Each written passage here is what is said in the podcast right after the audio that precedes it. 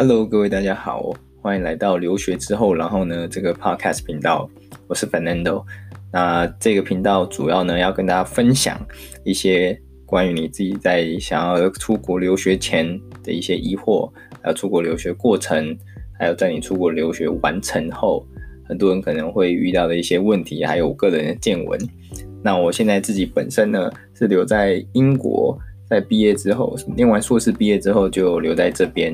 呃，担任数据分析师的工作，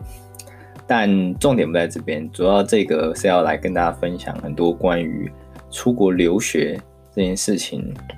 很多你可能你内心思考过的问题，但都没有得到解答。那我希望在这里把一些我个人的心得，还有个人的一些经历跟大家去分享一下。所以这一次呢，我将要做的是第一季的内容，我主要分享一些。大家可能在出国留学前都很想很想知道的答案。那通常在你可能如果在出国留学前你有疑问，你可能会去找一些学长姐。但有些问题可能你还是会在心中有所疑问，可能还是没有回答到。毕竟最大的问题就是每个人经验不同。所以说实在的，我也就是以我个人的经验来跟大家分享，到底在出国前的这些疑问。对我来说，真正的答案是什么？我尽量分享给大家。所以今天这个第一季，大家就看到 title 了。主要的问题就是，如果我想出国留学，但没有钱，那我该申请留学贷款来念书吗？所以这个问题本身是因为前阵子有一个朋友跟我提到，是在这里英国见到朋友，他是抽了英国打工度假签来的。那他跟我提到说。他想要在这里念书，因为他在这个打工度假过程中，他就觉得，诶，如果最后可以在英国这边念书，可能念个硕士一年，那感觉这个经验好像不错，而且对他未来的求职的路也是有帮助的。那当然，因为英国这边其实有非常多台湾学生都会选择到英国来留学，尤其是这里的硕士普遍。以普遍啊，普遍大家念的状况都是来这里就读一年期的这个硕士课程，而且是正式的，他不是说什么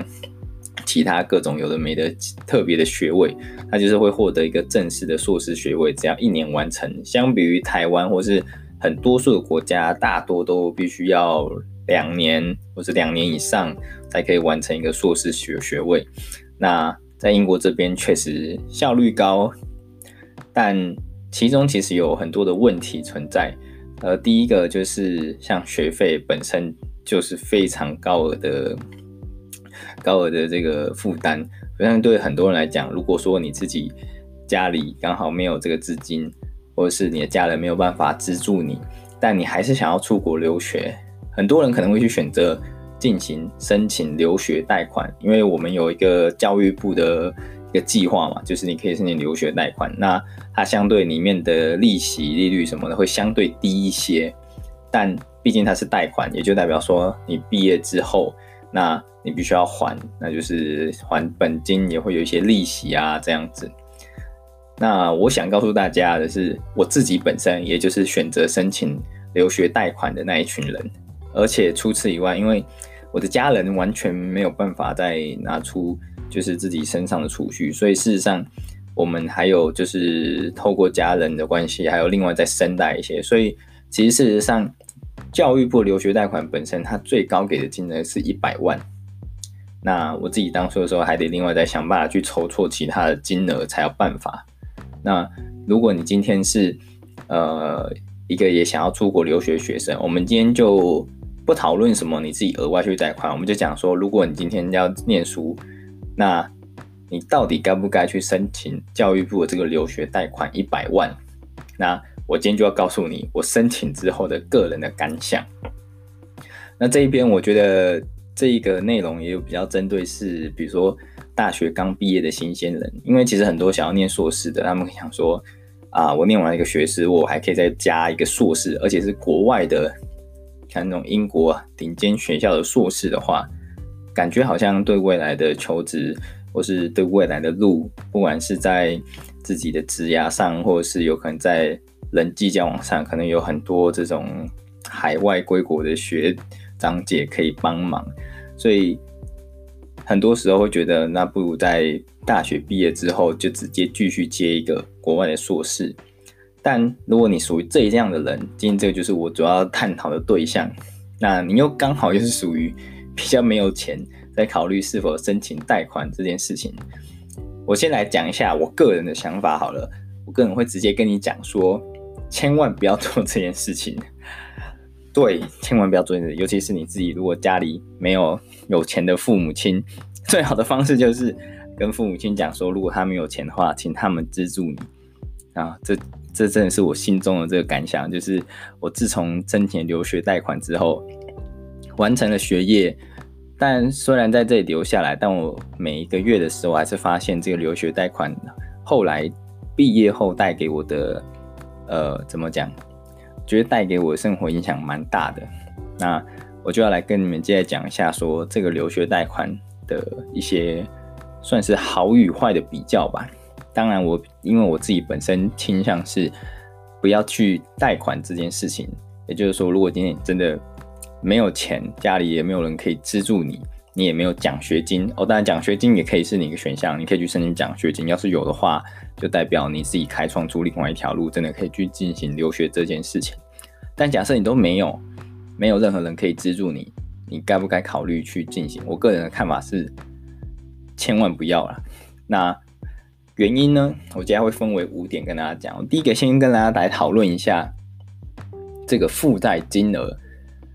如果我们今天以教育部的留学贷款来讲的话，其实事实上教育部它给的金额是一百万，那它其中它的利率的部分，我记得没有错的话，它会按照邮局的当年的定存一年期定存的利率加上一趴还是一点多趴，然后最后会形成你的这个就是利息的比例，然后呢，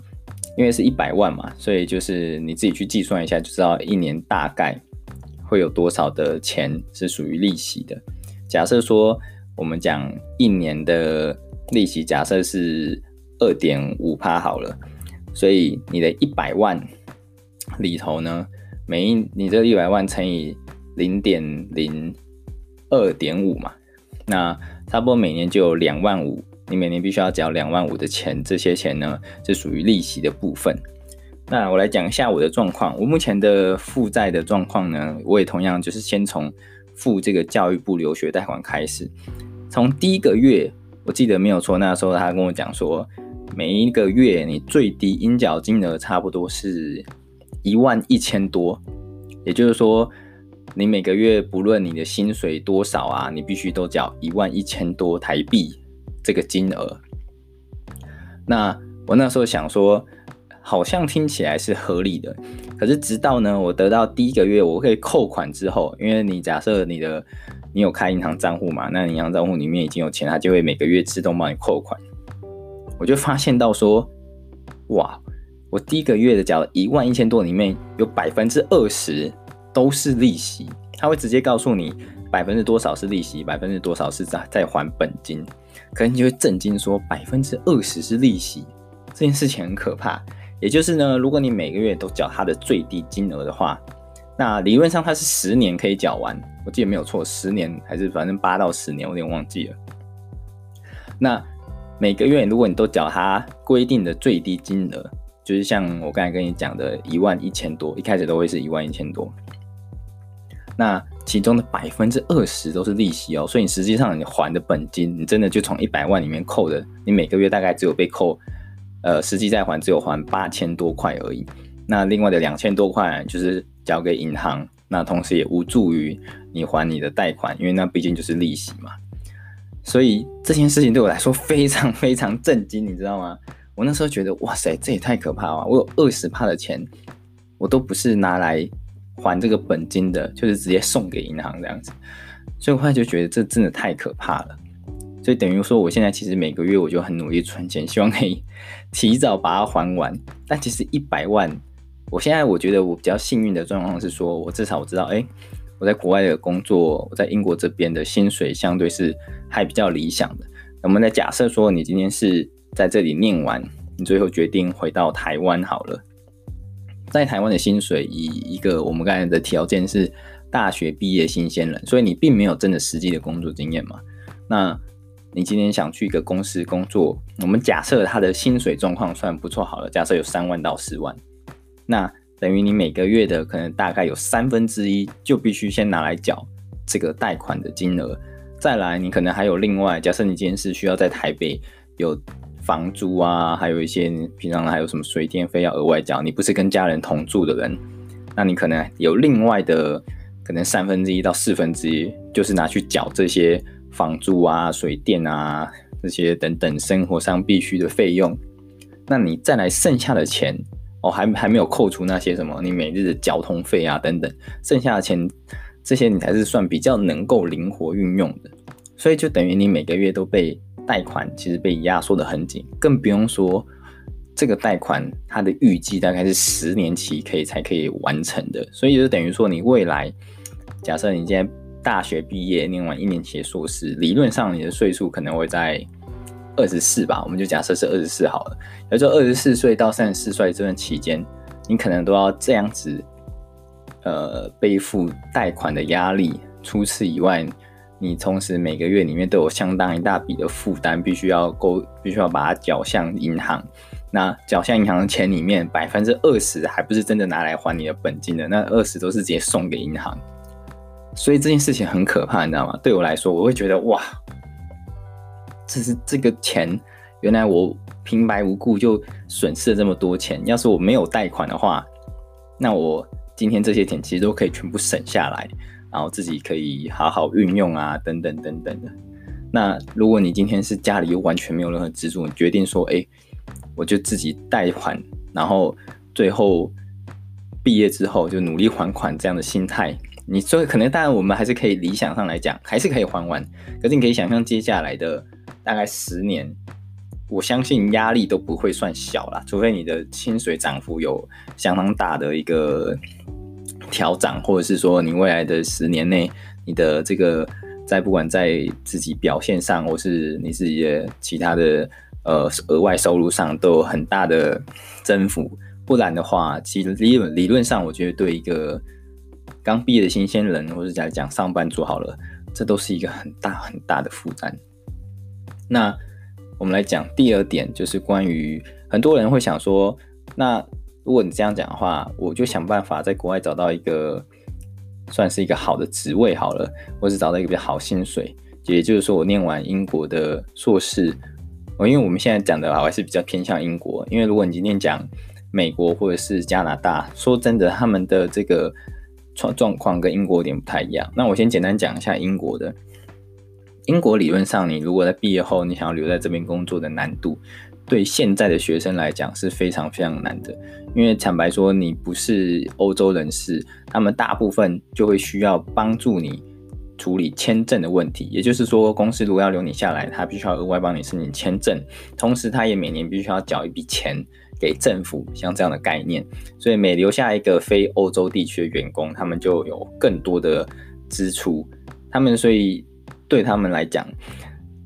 大部分的企业会想办法避免，其实甚至有一些大的企业，虽然他们的企业内可能的文化的包容度高，或是他们有各种不一样的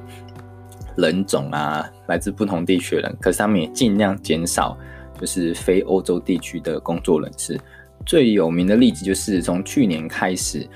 就是每一年的那个毕业生的招募计划里面，像联合利华跟 PNG P&G。Uni Unilever 跟 PNG 他们都决定，我们不要再接受像国际学生。国际学生也就指我们这些，呃，没有办法就是直接在欧洲地区工作的人，或者是需要由公司来帮我们申请签证才得以留在这边工作的这群人。他们决定就再也不要招募这样的对象。所以很多公司其实渐渐都偏向说，我要减少这样子的麻烦，或是减少这样的支出。那我们现在在英国的学生，其实很多人都会有遇到这样问题，尤其是这种的规定，还有各个企业尽量在避免。所以，其实，在英国想要留下来这边工作，真的难度非常，我会说，真的要蛮幸运的。我自己个人，我都觉得我是非常非常幸运的。那再来就是，如果我们假设回国好了，假设你回国，你可能会想说，我具有这个有点像是国外专业的这个头衔，应该理论上会比其他很多人更有竞争力。但之前我有看了一份，应该算是教育部公布的数据。如果看那一份数据上，你会发现每一年其实念完呃学士或者是硕士，然后最后归国人数其实有在逐年的增加。那同时每一年出国留学人数也是不断的在增加，所以也就代表其实同样跟你具有呃相同资格，或者是说他们甚至有比你好的学历跟学校人，其实也不断在增加。就等于你回去之后。你在求职上，你可能原本期待说啊，我好像拿到这个学位，应该可以在我的求职的道路上，好像会相对的顺利一些。但事实上，你的能力，尤其是你是一个毕业生，其实很难很难，因为你的能力可能会被受到质疑，毕竟你还没有实际的工作经验，而且市场上的职位也不会因为说有越来越多人去，比如说留学，我就应该会提供更多给这些呃留学归国人。更多的位置或是更多的机会，所以就业市场上还是一样很竞争。他没有突然说什么哦，我这今年的时候，呃，突然给更多的机会，机会的就只有有机会就只有那几个位置而已。那但是你归国的留学生越来越多，大家都想抢那些好的位置的时候，你会发现竞争程度非常之高，所以很多人可能念完了。在国外的不管是学士、硕士学位，回到台湾的时候，都会发现他们期待的薪水，可能原本都希望说可能至少四万、五万以上，可是最终要找到那样的职位，其实非常非常不容易。但最主要就是你不是呃有经验的人士，你也只是一个新鲜人，再加上现在跟你一样有相同条件，很多人都会称作叫做海归啦，就是在国外念书回国的这些人士，那。你其实跟你同样条件的人，其实只有越来越多。那你的竞争力是不是真的有办法赢过这些跟你一样想要争取这些好职位的对象？其实是相对越来越困难的。那也就是为什么我觉得，如果你今天还有贷款的人，你想要找到一个好的职位，然后想办法又要同时找高薪，然后又要再来还你的钱啊，等等等等。这些期待，你可能想要达成的机会都没有那么高，反而只是越来越困难而已。所以，就以一个毕业新鲜人来讲，必须要认真，就是因为你的工作能力还有你的工作经验，可能都还没有办法达到市场上的期待，他就会希望说，诶。如果你今天有更多的工作能力，或者有更多的工作经验的话，或许对他们来讲，他们也比较愿意提供高一点薪水。但可惜的就是，毕竟你是一毕业之后去念硕士，或是你一毕业之后归国，你之前都还没有任何实际的工作经验，对他们来讲，那个落差就期待上会有点不太一样。那再加上我刚才讲的啊，每年的海归的人数也一直在成长，可是就业的市场也就是那样嘛。那就比较起来，你会发现，哎，我今天想要争取一个高薪或好的职位，真的越来越竞争。事实上，再来再讲一个，前阵子那个朋友跟我讲说，哎，他想要去念书，但他其实也有问了一些目前正在这边念书的人，他们有问了一些他的想法。结果呢，就发现其实目前有正在念书的人，也有一些，比如说在这里，我现在人在英国，有一些在这里念书的台湾人，他们也同样是申请了贷款来念书。那刚好我那一位打工度假朋友也询问了这些人意见，结果呢，得到是差不多的答案。他就说，如果可以的话，就尽量不要贷款来念。为什么呢？其中一个另外原因是，来留学你实际学的东西。带给你收获到底有多少？可能每人因人而异。可是你要说学习的东西对于求职，或是对于实际的工作能力跟工作经验，可能帮助上并不大。尤其是以英国来讲，英国很偏向就是比较学术啊、研究的领域，所以大多数的时候，你发现你在课堂上学的东西，都还是比较基于在学术的目的上，或者是在呃。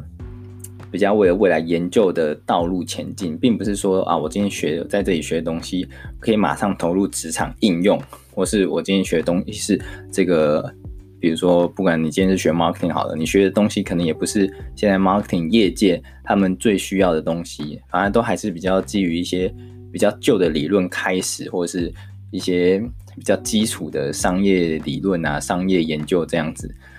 那也不只只有像这种 marketing 啊，其实很多科系都比较是学术啊、研究性的东西，那跟业界可能没有这么紧密连接连接在一起。所以，如果你今天是没有工作经验的人，可能你在学完了之后，你也不能太期待说啊，这个学位可以给你多少在求职或是实际工作上会有帮助，因为学校的东西。说起来就毕竟是学校的东西，但并没有刻意去跟工作职场去做很紧密的连接，所以有些人就会说啊，我今天去留学之后，其实我觉得自己在求学的过程中，你要说的实际经验或者是实务的内容，其实相当相当少。其实有蛮多学生都会这样觉得了。当然，你可以说他学到很多，像是对于个人的生活啊，或是对于国外。的见闻，或者是跟外国人相处的过程，我相信这也都是帮助很大。可是，我们就简单来讲，在工作上这件事情，毕竟会影响你的薪水，也就然后再来就讲薪水就影响你的还款能力，也就是我们这个重点要讲留学贷款。那很多学生都对于这样的经验其实是，呃，觉得比较负面一些啊。也就是说，学校的东西没有办法给他们在职场上相应的能力，或是。或者他们期待的这些实物经验，那这也就是目前在我所知，英国很多都是这样。当然，我相信在美国跟加拿大，他们有算是不一样的教育的体制吧，我可以这样讲，或是他们重要，他们着重的焦点比较不一样，所以。有很多人，其实我后来发现，很多人都会说，我比较想要去美国或者是去加拿大这些国家，可能也就是看中他们可能有另外的方向啊，等等等等。所以我也只能以我经验来讲，英国普遍的状况就是比较偏向研究，并不是这么实务的内容。但美国可能我相信有不少是这样。那我们以总体来讲。你必须要承认，就是学校毕竟不会百分之百跟业界是会紧密连接在一起的，所以它对于你的工作经验，再来间接影响到你的工作的薪水收入，嗯，帮助上并不是很大。我就就我自己个人感觉，最后其实有一点，我也要觉得需要让很多可能。你可能刚毕业学生，但你对于留学有憧憬，可是没有钱的话，可能觉得你也必须要意识到一件事情，就是其实说实在的，在英国或者是在很多地方，美国、加拿大这些地方，高等教育啊，事实上它是一笔生意，必须要非常清楚，就是你今天如果愿意加入大学去争取更高等教育，其实暗示了你的是，你今天愿意进去投入这个市场，但。你今天进去投投入这个市场，事实上你是一个投资者，你就是去投资投资自己觉得，哎、我这样应该可以和得到未来更高的回报，等等等等。你有点像是大多数台湾的股民这样子，你今天就是，哎、我今天买了这只股票，我觉得买完之后，未来过了一年或是两年，我应该可以得到更高的回报。可是投资本来就是有赚有赔嘛，所以。你每天可能会有看到很多不少人在留学之后成功故故事，比如说他在国外求得工作，或者是他在他的研究领域上得到不好的呃不不错的成绩，所以这些都是你在台面上你可以看到好像不错的部分，但就私底下其实事实上你背后失败的例子，我们也不能讲失败，就是相对没有这么光鲜亮丽的日子。例子的话，其实多的是，而且学校啊，他并不会真的说站在我们这些学生的角度来觉得啊，你们这些人是来我们学校，我们需要给你们这个教育第一，或者是要保护你们，要提升你们能力的第一。他们并不会去思想太想这些部分太多。尤其是去年我的学校其实有发生一件事情，就是有很多的教授开始罢工。那主要是因为学校在退休金的处理上面，并没有让老师们觉得受到合理的对待，所以去年就有非常多的这个教授决定他们要罢工一段时间。但罢工也就代表我们的权利，你知道吗？就是等于说，我们这段期间有些课程是完全不用上的，可是学期还是在进行中啊。那老师也没有回来要再补课的打算。那学校这个时候怎么办呢？学校这个时候也没有怎么办，他就直接放水流。那很多学生就决定说，如果你们没有让我上课的话，那你们不如就把钱退给我。所以那时候有很多学生要求请愿说，诶，请你把钱退给我。说坦白的，从罢工那一刻起，学生的权益就已经受阻了。那如果说今天我们要求退款是合理的嘛？可是最终学校还是用了很多不一样的理由说，诶，其实我们还是有做一些补偿措施，所以我们这些钱钱最后其实我们都不会退还给你的。所以有些人就会说，在学校里面，在大学英国大学里面，其实很多教育失职。学校并不是百分之百站在学生的角度来去思考，说，诶，我一定要给你做这个什么相对应的服务。毕竟学校本身，他也就是想办法生存下去嘛，他希望从你身上拿到越多钱越好。我们必须要承认这件事情，就是学校本身它也是一个，我可以说它是一个商业行为。毕竟高等行高等教育，就是像我前面说的，是一笔生意。所以你也知道，大学这个市场资金越多的人。他们越有机会可以取得比较好的成绩，不管在排名度上啊，呃，或是学生的人数上，尤其学生如果人越多的，代表他们可以获得的这些资金啊资源也可能越多。那这些学校当然要想办法巩固他们现有已经获得的资金跟资源，但教育的品质这件事情，你就没办法期待他们说一定会给你百分之百你期待的品质。甚至说什么就职的保证或者什么高薪保证，这些他们都没有办法给你，那也就代表着会间接影响你了，你自己未来在公司公司工作，还有你自己薪水上面，到底能帮助能多少，你根本无法预期，甚至可能帮助也非常非常少。所以就以上这几点来讲，其实事实上我自己本身啊，我都会觉得，如果今天有学弟妹跟我讲说，诶，他想要来这边念，但是他家人没有办法资助他，他决定想要申请留学贷款。我真的会希望他可以想清楚，因为一旦你决定要进行贷款这件事情，这件事情有可能会影响你未来十年。那你未来十年，你愿意接受像这样的代价吗？如果有些人觉得没有差，就像我当时已经铁了心，觉得。反正如果这辈子都是贷款，那我就贷款吧。我那时候就觉得 OK，反正就是这样赌赌看。说实在，我也就是像我刚才讲的，就像一个股民，我去赌赌看。但最后结果可能是好的，但我不能说每个人一定都会这样。这也就是我自己个人的想法。那最后我来讲一个简单的结论好了。说实在，我以上讲的都蛮是博学的。最后告诉你呢。我自己个人想法确实觉得，我不倾向去这个来贷款，然后选择来这里念书这件事。我觉得这件事情对你未来的影响很大，你需要思考清楚。可是你也可以排除掉我刚才讲的前面所有东西，你可以说那都是 bullshit。其实最主要是我这些东西也都不过是我个人想法。你决定要不要留学，可能很多时候还会参考很多原因，而且你要思考清楚的是，你的人生是自己决定。有些人觉得留学我也可以不用说，我一定要求高薪或者的，我可以说我就是来玩，来体验生活，来体验不同国度跟不同人交流，或是不同的视野，也可以这样。其实那个就可以完全也不要跟钱有关系，也是没问题的。所以事实上前面讲了这么一大堆，我可以跟你讲，那都是我比较我个人的倾向的角度，我觉得可以话尽量避免。我相信这些资讯可能多少对于你也会有比较。好的帮助，你会对于那些数字有一些概念，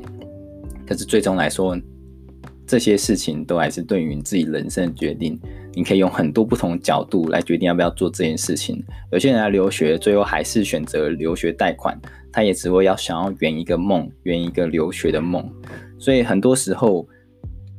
看你自己。如果你决定好，你愿意接受这个风险，你愿意接受未来的十年。这样的贷款啊，等等等等的，那我觉得你就可以进行这件事情。那我今天提供的这些资讯，也就是给大家一个简单的理解。事实上，进行留学贷款这个动作，然后最后决定来这边念书，还有未来的可能的代价，让你清楚知道。